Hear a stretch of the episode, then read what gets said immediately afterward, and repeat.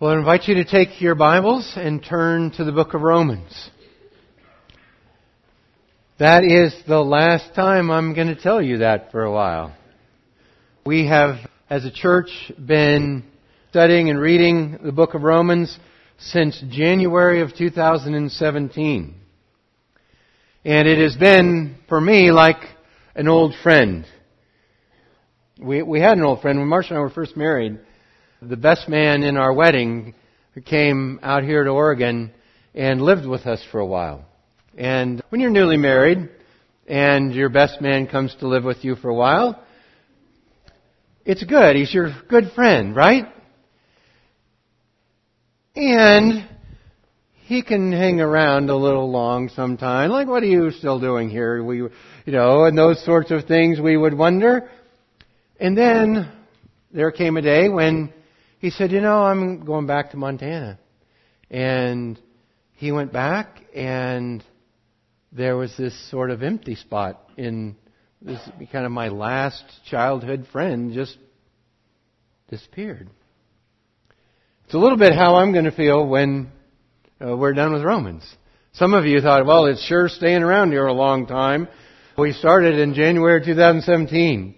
And even just this week, as for those of you that don't know, we have two congregations, one in Wilsonville and one here, and the preachers get together and talk about the sermons. And I was talking with Pastor Travis on Thursday, and he was just, he was, we were acknowledging this old friend status that the book of Romans has in our lives. And he said, can you believe the changes that God has brought in New Life Church since we started the book of Romans? He said, it's amazing what God has done in our church in that period of time. I mean, it's been, it was good back then and it's even better now and we're just really grateful for our old friend, the book of Romans, and I hope that that's how you feel about it.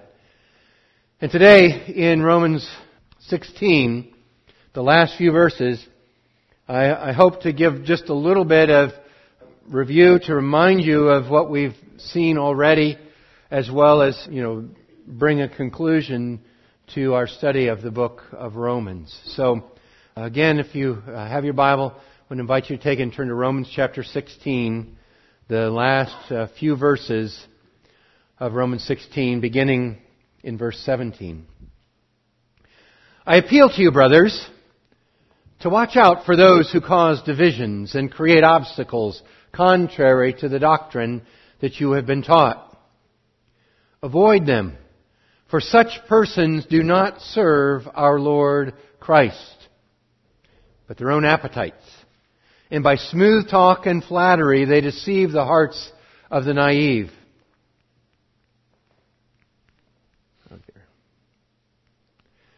For your obedience is known to all, so that I rejoice over you. But I want you to be wise as to what is good and innocent as to what is evil. The God of peace will soon crush Satan under your feet. The grace of our Lord Jesus Christ be with you. Timothy, my fellow worker, greets you. So do Lucius and Jason, and Sosipater, my kinsman, and Tertius, who wrote this letter, greets you in the Lord. Gaius, who is host to me and to the whole church, greets you. Erastus, the city treasurer, and our brother Quartus greets you. Now to him who is able to strengthen you according to my gospel and the preaching of Jesus Christ, according to the revelation of the mystery that was kept secret for long ages, but now has been disclosed through the prophetic writings, has been made known to all nations.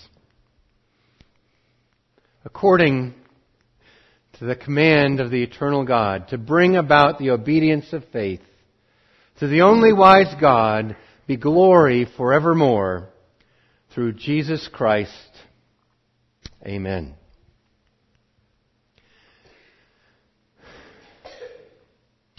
Now, here at the end of the book of Romans, as we conclude the, uh, the beautiful statement of the good news of Jesus Christ, really from start to finish, where we see it applied to ethnic division between Jews and Gentiles, where we see it uh, uh, needed into the life of the church and practically as they interact with one another, when he gets to the end of it, he communicates to us that the church of Jesus Christ is worthy of protection, of love, because it brings glory to God. The church of Jesus Christ is worthy of being protected. It's worthy of being loved and its life is to bring glory to God. I want you to see how he develops this thought in the first few verses here, in verse 17 and following, when he says, I appeal to you, brothers, watch out for those who cause divisions and create obstacles contrary to the doctrine that you have been taught, and avoid them. You see, there are those who cause divisions and who create obstacles,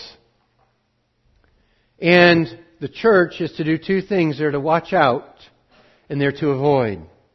That is, in essence, they are to protect themselves, they are to protect others from those who would divide and to those who would put obstacles in the way of simple faith in Jesus.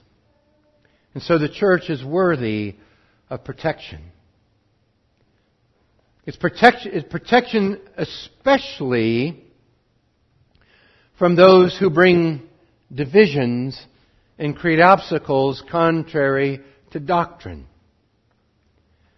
The protection that needs to come is protection not just from bad attitudes of people who would cause division, but that division, that division cuts at the root of the church. The root of the church being the doctrine that gives rise to the church. The doctrine that gives rise to the church is Romans chapter 1 through 8, isn't it? It, it shows the grand need of the church. Because of their rebellion against God and their inability to do anything to make themselves right with God, people are lost. They're hopeless. And so, what God does, He does for them what they couldn't do for themselves. While they were still sinners, it says Christ died for us. God sent His Son to take His wrath and to forgive us of our sin. So that then there's no condemnation for those that are in Christ Jesus. And this, this good news, this gospel, that this doctrine that gives rise to the church is what we find in Romans chapter 1 through 8. And it ends by saying nothing will separate us from the love of God that is in Christ Jesus. And so this doctrine is the thing that's at stake. And what he says is you need to protect the root so that you protect the entire tree. You protect the doctrine so that the church then is protected. And it's so easy for that to erode. In fact, look at what it says here uh, in, in just a little bit. He says that these people, and he has in, in particular people who are going to bring this division, people who are going to confuse the doctrine. And he says these people, you can detect them in one measure by the fact they're not serving the Lord, they're serving their own appetite. They're doing it for what they can get out of it. It might be a book deal. It might be a, a, TV contract. It might be more listeners to their podcast. It might be any number of things that are self-interested rather than in the interest of Jesus. Rather than in the protection and love of His church, they are Uh, interested in their own appetite and what they get out of it. And so, you're to be on guard for that. To watch out and then to avoid those kind of people and then the next way that you detect them is by how they maneuver and how they talk. It is by their smooth talk and their flattery. Should be no surprise, these people are good. They are really good. They are so good that you will, that they can convince you of the wrong thing instead of reinforce the right thing. They're going to smooth talk their way around harder doctrines. They're going to smooth talk their way and they are going to flatter you. They are going to give you what you want to hear. God loves you. He wants you to be healthy. He wants you to have, he wants you to have lots of money. So, by the way, why don't you give to the church? Right? They're going to say stuff like that to you. They're going to tell you what you want to hear. You're basically good. You basically have no problems. Just keep, you know, doing your best. That, that's not the message. The message of the book of Romans is that your good, your best is not good enough. The message of the book of Romans is that apart from what God has done in Christ, all of us stand accountable for our own sin and we're hopeless. Except that Jesus has become our substitute, taking the wrath of God and giving us His righteousness and goodness. See, that's far from flattering, isn't it? That's not telling you how, you know, great you are. That's telling you how great Jesus is. And there's a vast difference. Not telling you to do better and save yourself. It's telling you that there is somebody who has already done best, and He is your Savior. And so be on guard for those who would smooth talk you and flatter you. And see, there's all kinds of reasons people do that. Many of them have to do with their own appetite and their own feeling about themselves or their own pocketbook or their own needs instead of the needs of the church of Jesus Christ. And they deceive. See, nobody really means to go down that road or to believe the wrong thing, but they're deceived and it deceives the hearts of the naive, those who have not sunk their roots deep in the gospel. It starts off with doctrine because it is the doctrine that you have been taught that keeps you from being naive. It's the doctrine that you find in the gospel of Jesus Christ that keeps you from being gullible, from being vulnerable to the smooth talker and to the one who would tell you what you want to hear. And so send your roots down deep.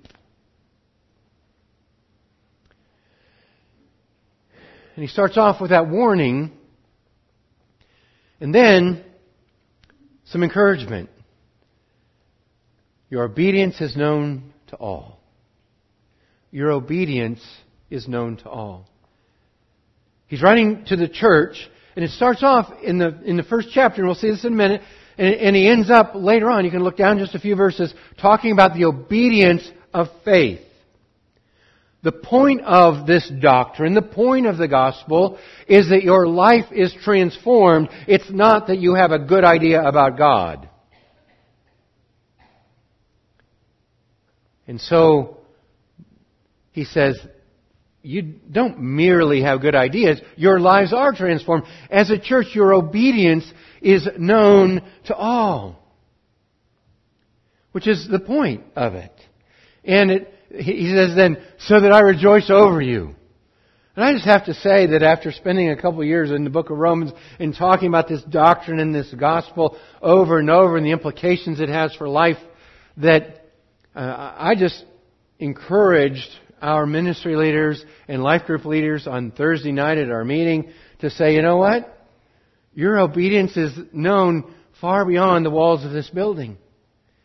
And people are coming to ask about it. And it makes me as your pastor rejoice over you at what God is doing in you because of the gospel. And then he says, but I want you to be wise as to what is good and innocent as to what is evil. So the encouragement continues, and he's doubling back now about the doctrine. He said, I want you to be wise to what is good. Pay attention to the good doctrine, and be innocent about the bad doctrine. Be innocent. Pay attention to the, to the teaching that is rooted in the gospel of Jesus Christ, and ignore that which is not. Be wise to what is good and innocent concerning what is evil. So I think there are some who say, I'm going to be an expert in what is bad so that I can avoid it. I'm, I'm, I'm going to know all of the ins and the outs so that I can stay away from it. And I just want to say, you're fooling yourself if you're doing that. If that's the way, that's the conversation you have in your head, stop it.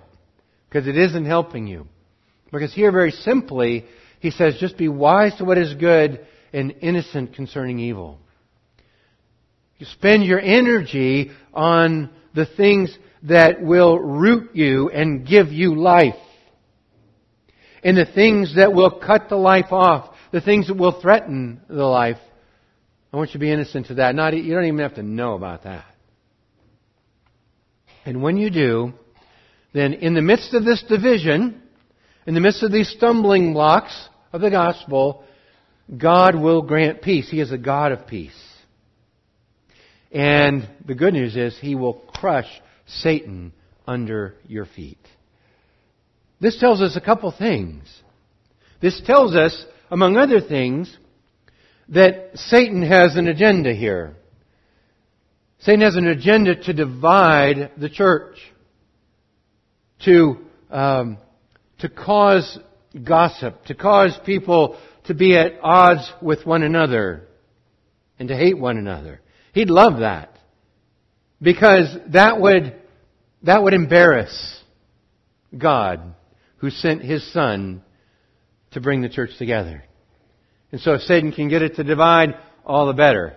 And what he says is, if you're careful about what is good, if you're on guard for those who bring division, and you're innocent to what is evil, God, the God of peace, will, will foil Satan's attempts to divide his church.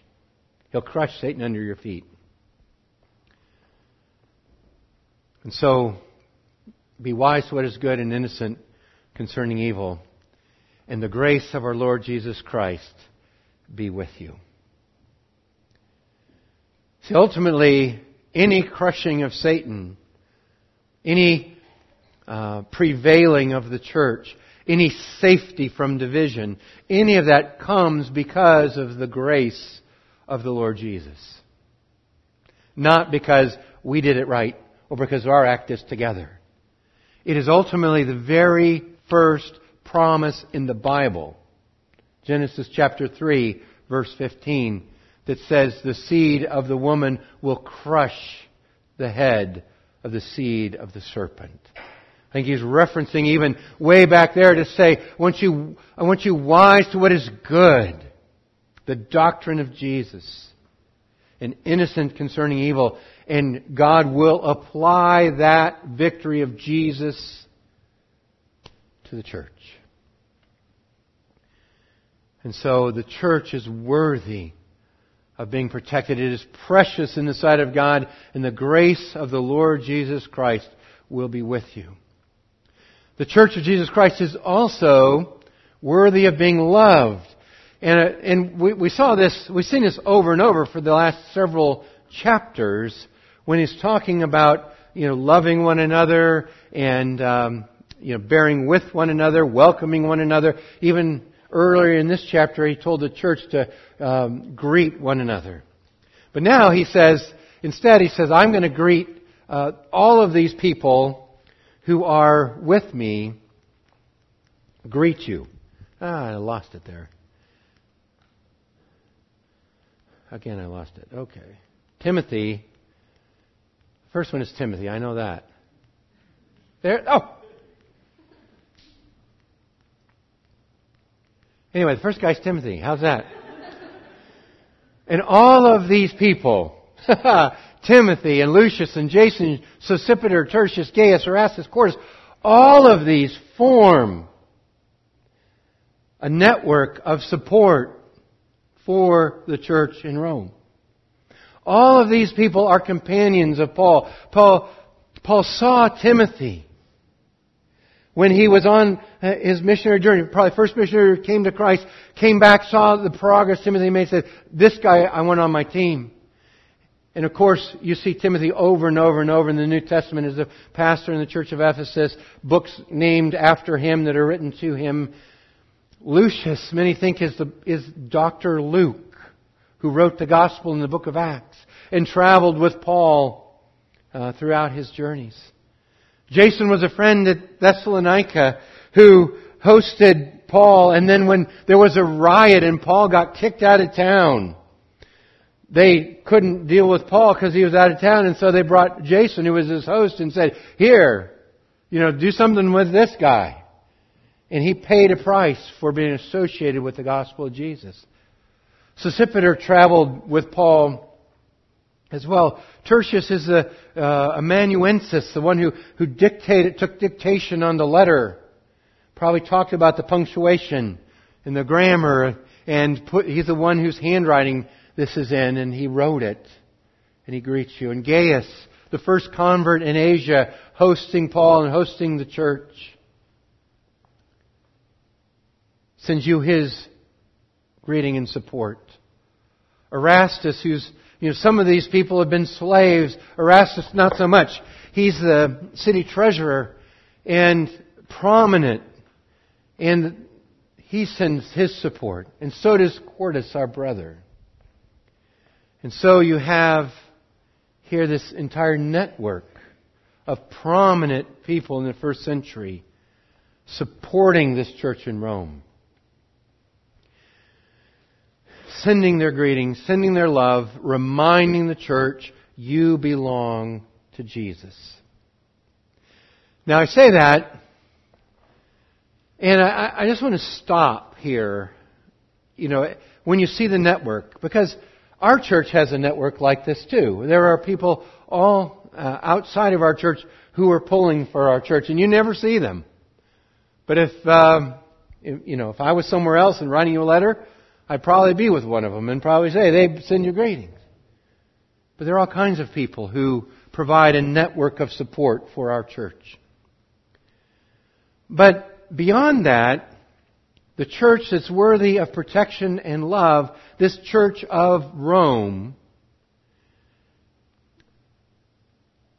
this letter written to that church had an effect on that church. And that church became uh, really a catalyst for transforming the Roman Empire. Know, I want you to think about this for a moment. To put this not just in the, the, the Bible context, but in the world context. Rome is the center of the universe uh, at this time. Nero is the emperor. And you may know Nero was not, uh, was not a friend to Christians. He wasn't bad at this time when it was written, but within five years, he began persecuting the Church of Jesus, insisting that the emperor be recognized as God. The Christians, of course, were the ones who said no thank you, and they were persecuted. And it wasn't just a mild persecution that Nero brought. I mean, Nero, uh, Nero imprisoned Christians, killed Christians. Nero put them on stakes covered them with tar, lit them on fire for his parties in his garden.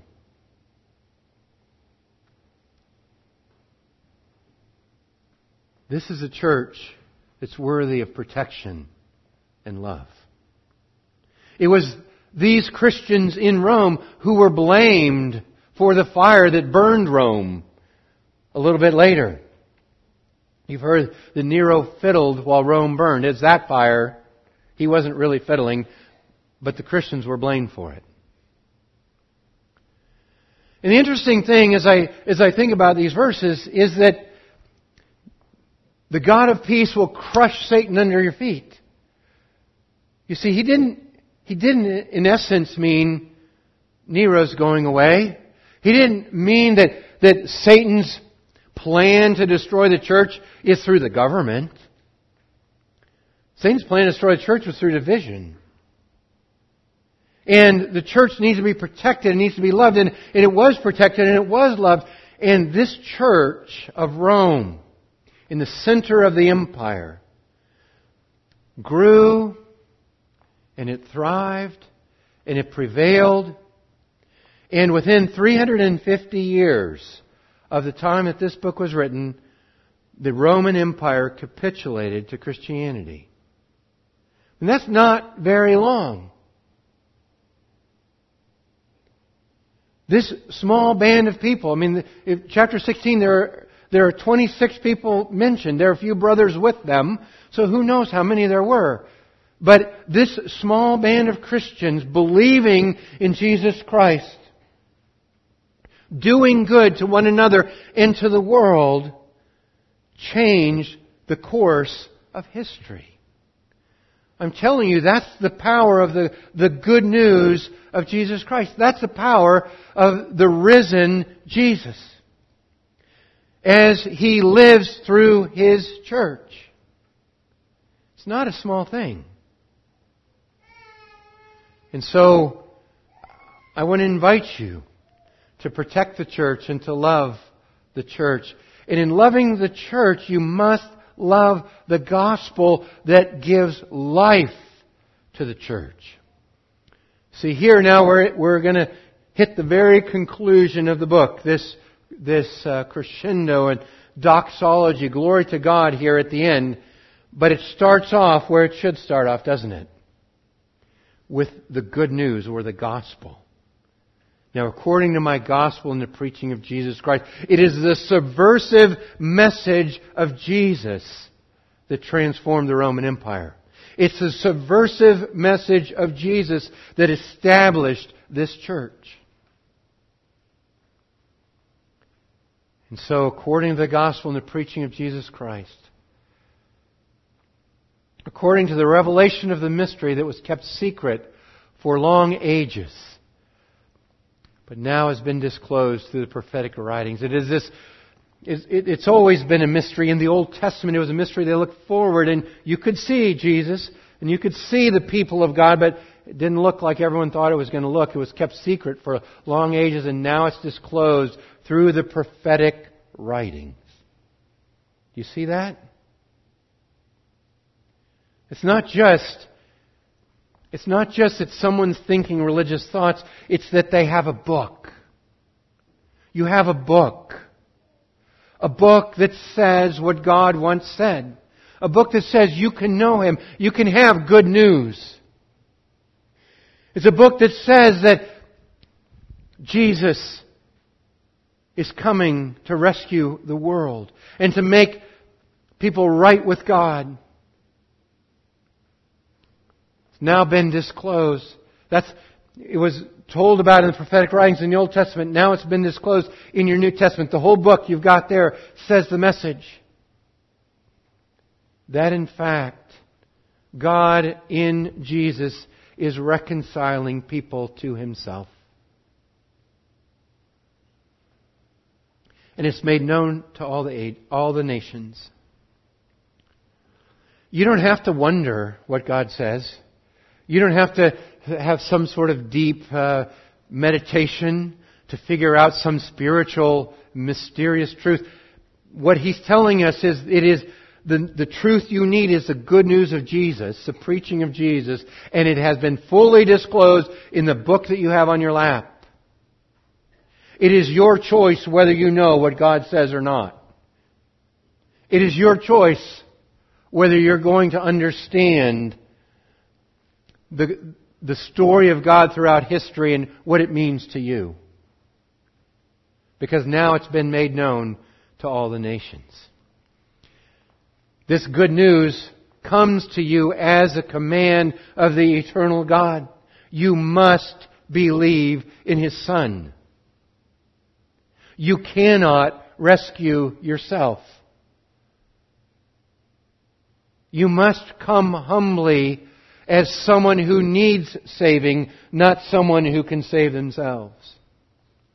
It is a command of the eternal God to bring about the obedience of faith. And again, there you have it. That word obedience again. But here you have it defined as the obedience that comes from faith. It's not an obedience that somehow substitutes for faith as though you could be good enough on your own. It is the obedience that stems from faith, realizing that what God has done in Christ transforms a life to live differently. That's what the book of Romans is about. That's what it says in the very first uh, paragraph. This is the start of the book of Romans. To the other end, right? Verse 1. Paul, a servant of Christ Jesus, called be an apostle, set apart for the gospel of God, as he promised beforehand through his prophets in the Holy Scriptures. I don't know if I can say that any more strongly, that you need to read your Bible. That's where you find the hope of eternal life. That's where you find the gospel that gives rise to a transformed life. This gospel in this Holy Scriptures concerns his son, who was descended from David, according to the flesh, declared to be the Son of God, by the power according to the Spirit of holiness, by his resurrection from the dead. Jesus Christ our Lord, through whom we've received grace and apostleship to bring about the obedience of faith. See, the, the whole message of this book is that you might obey God because you trust Him. There is no conflict between James, who says faith without works is dead, and Paul, who says you must believe. You must believe in a way that brings about transformed life. And so that's, that's comes from the gospel. And it starts off there and he says, according to my gospel and the preaching of Jesus Christ. Now here you go. Here is the, the final word. To him who is able to strengthen you. To him who is able to strengthen you. According to my gospel and the preaching of Jesus Christ. What this means is it's your choice to stay weak. It's your choice to stay ignorant of what the supply that God gives you to be strengthened. Because as it trickles down, it comes from God's Word. To Him who is able to strengthen you, to the only wise God, be glory forevermore through Jesus Christ.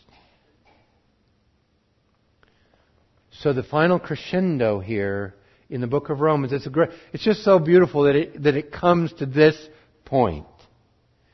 Because he ends this with the great God-centered word. See, that's the good news. The good news is that you are not the center of the universe. The good news is that God is. Now, to Him who can strengthen you, to Him who is uh, the only wise God, be glory forevermore.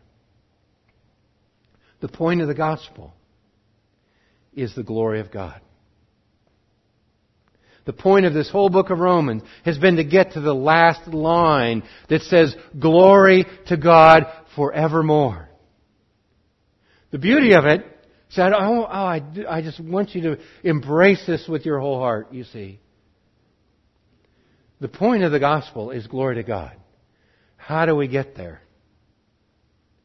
We get there by believing it. We get there by saying, that gospel is for me. I'm the person that needed Jesus to die on the cross for me. I'm the person who needed Jesus to rise from the dead. And when I believe that, that's good. And it's good for me, you see. There's nothing better for me than to believe the gospel. There's nothing I need more than to embrace the truth that God so loved the world, He gave His one and only Son, that whoever believes in Him would have eternal life. Whoever calls on the name of the Lord will be saved. Who gets that? The one who believes. And it's good for them. And it brings glory forevermore to God. It doesn't do one or the other. It does both with one blow. See, that's the beauty of the gospel. Is that God could, in one move, with Jesus, do the absolute best thing for every sinner. And the absolute best thing for his own reputation and his own glory. And that is the good news of Jesus Christ. That there is a God in heaven that is more glorious than you can possibly imagine, who loves you so much that he gave his one and only Son, that you might believe in Him and have eternal life so that there's no more condemnation for those in Christ Jesus. So that nothing can separate you from the love of God that's in Christ Jesus our Lord. That is the good news. That is good for you and brings glory to God. May that, may that be embraced by New Life Church in the happiest way ever.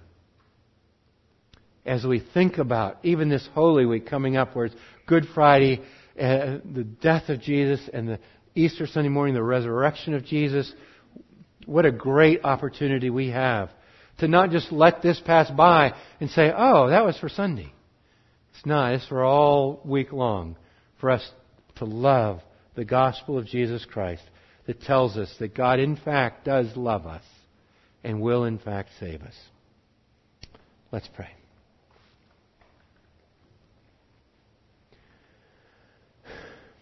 Heavenly Father, we're humbled that we come to the end of uh, the explanation of the gospel of Jesus Christ, and we're forced again to recognize that it's for your glory, not our glory, that it's because of our need, not your need, that you have sent your Son that we might have life. And so, Father, I pray for every person here that we would, we would embrace it. That we would not be afraid of what it might mean to us. That we would, that we might crown Jesus King and not go back on it like Palm Sunday and Good Friday. Father, would you help us to believe in Jesus? and to let Him be the King of our lives. On this Palm Sunday, I pray in His name. Amen.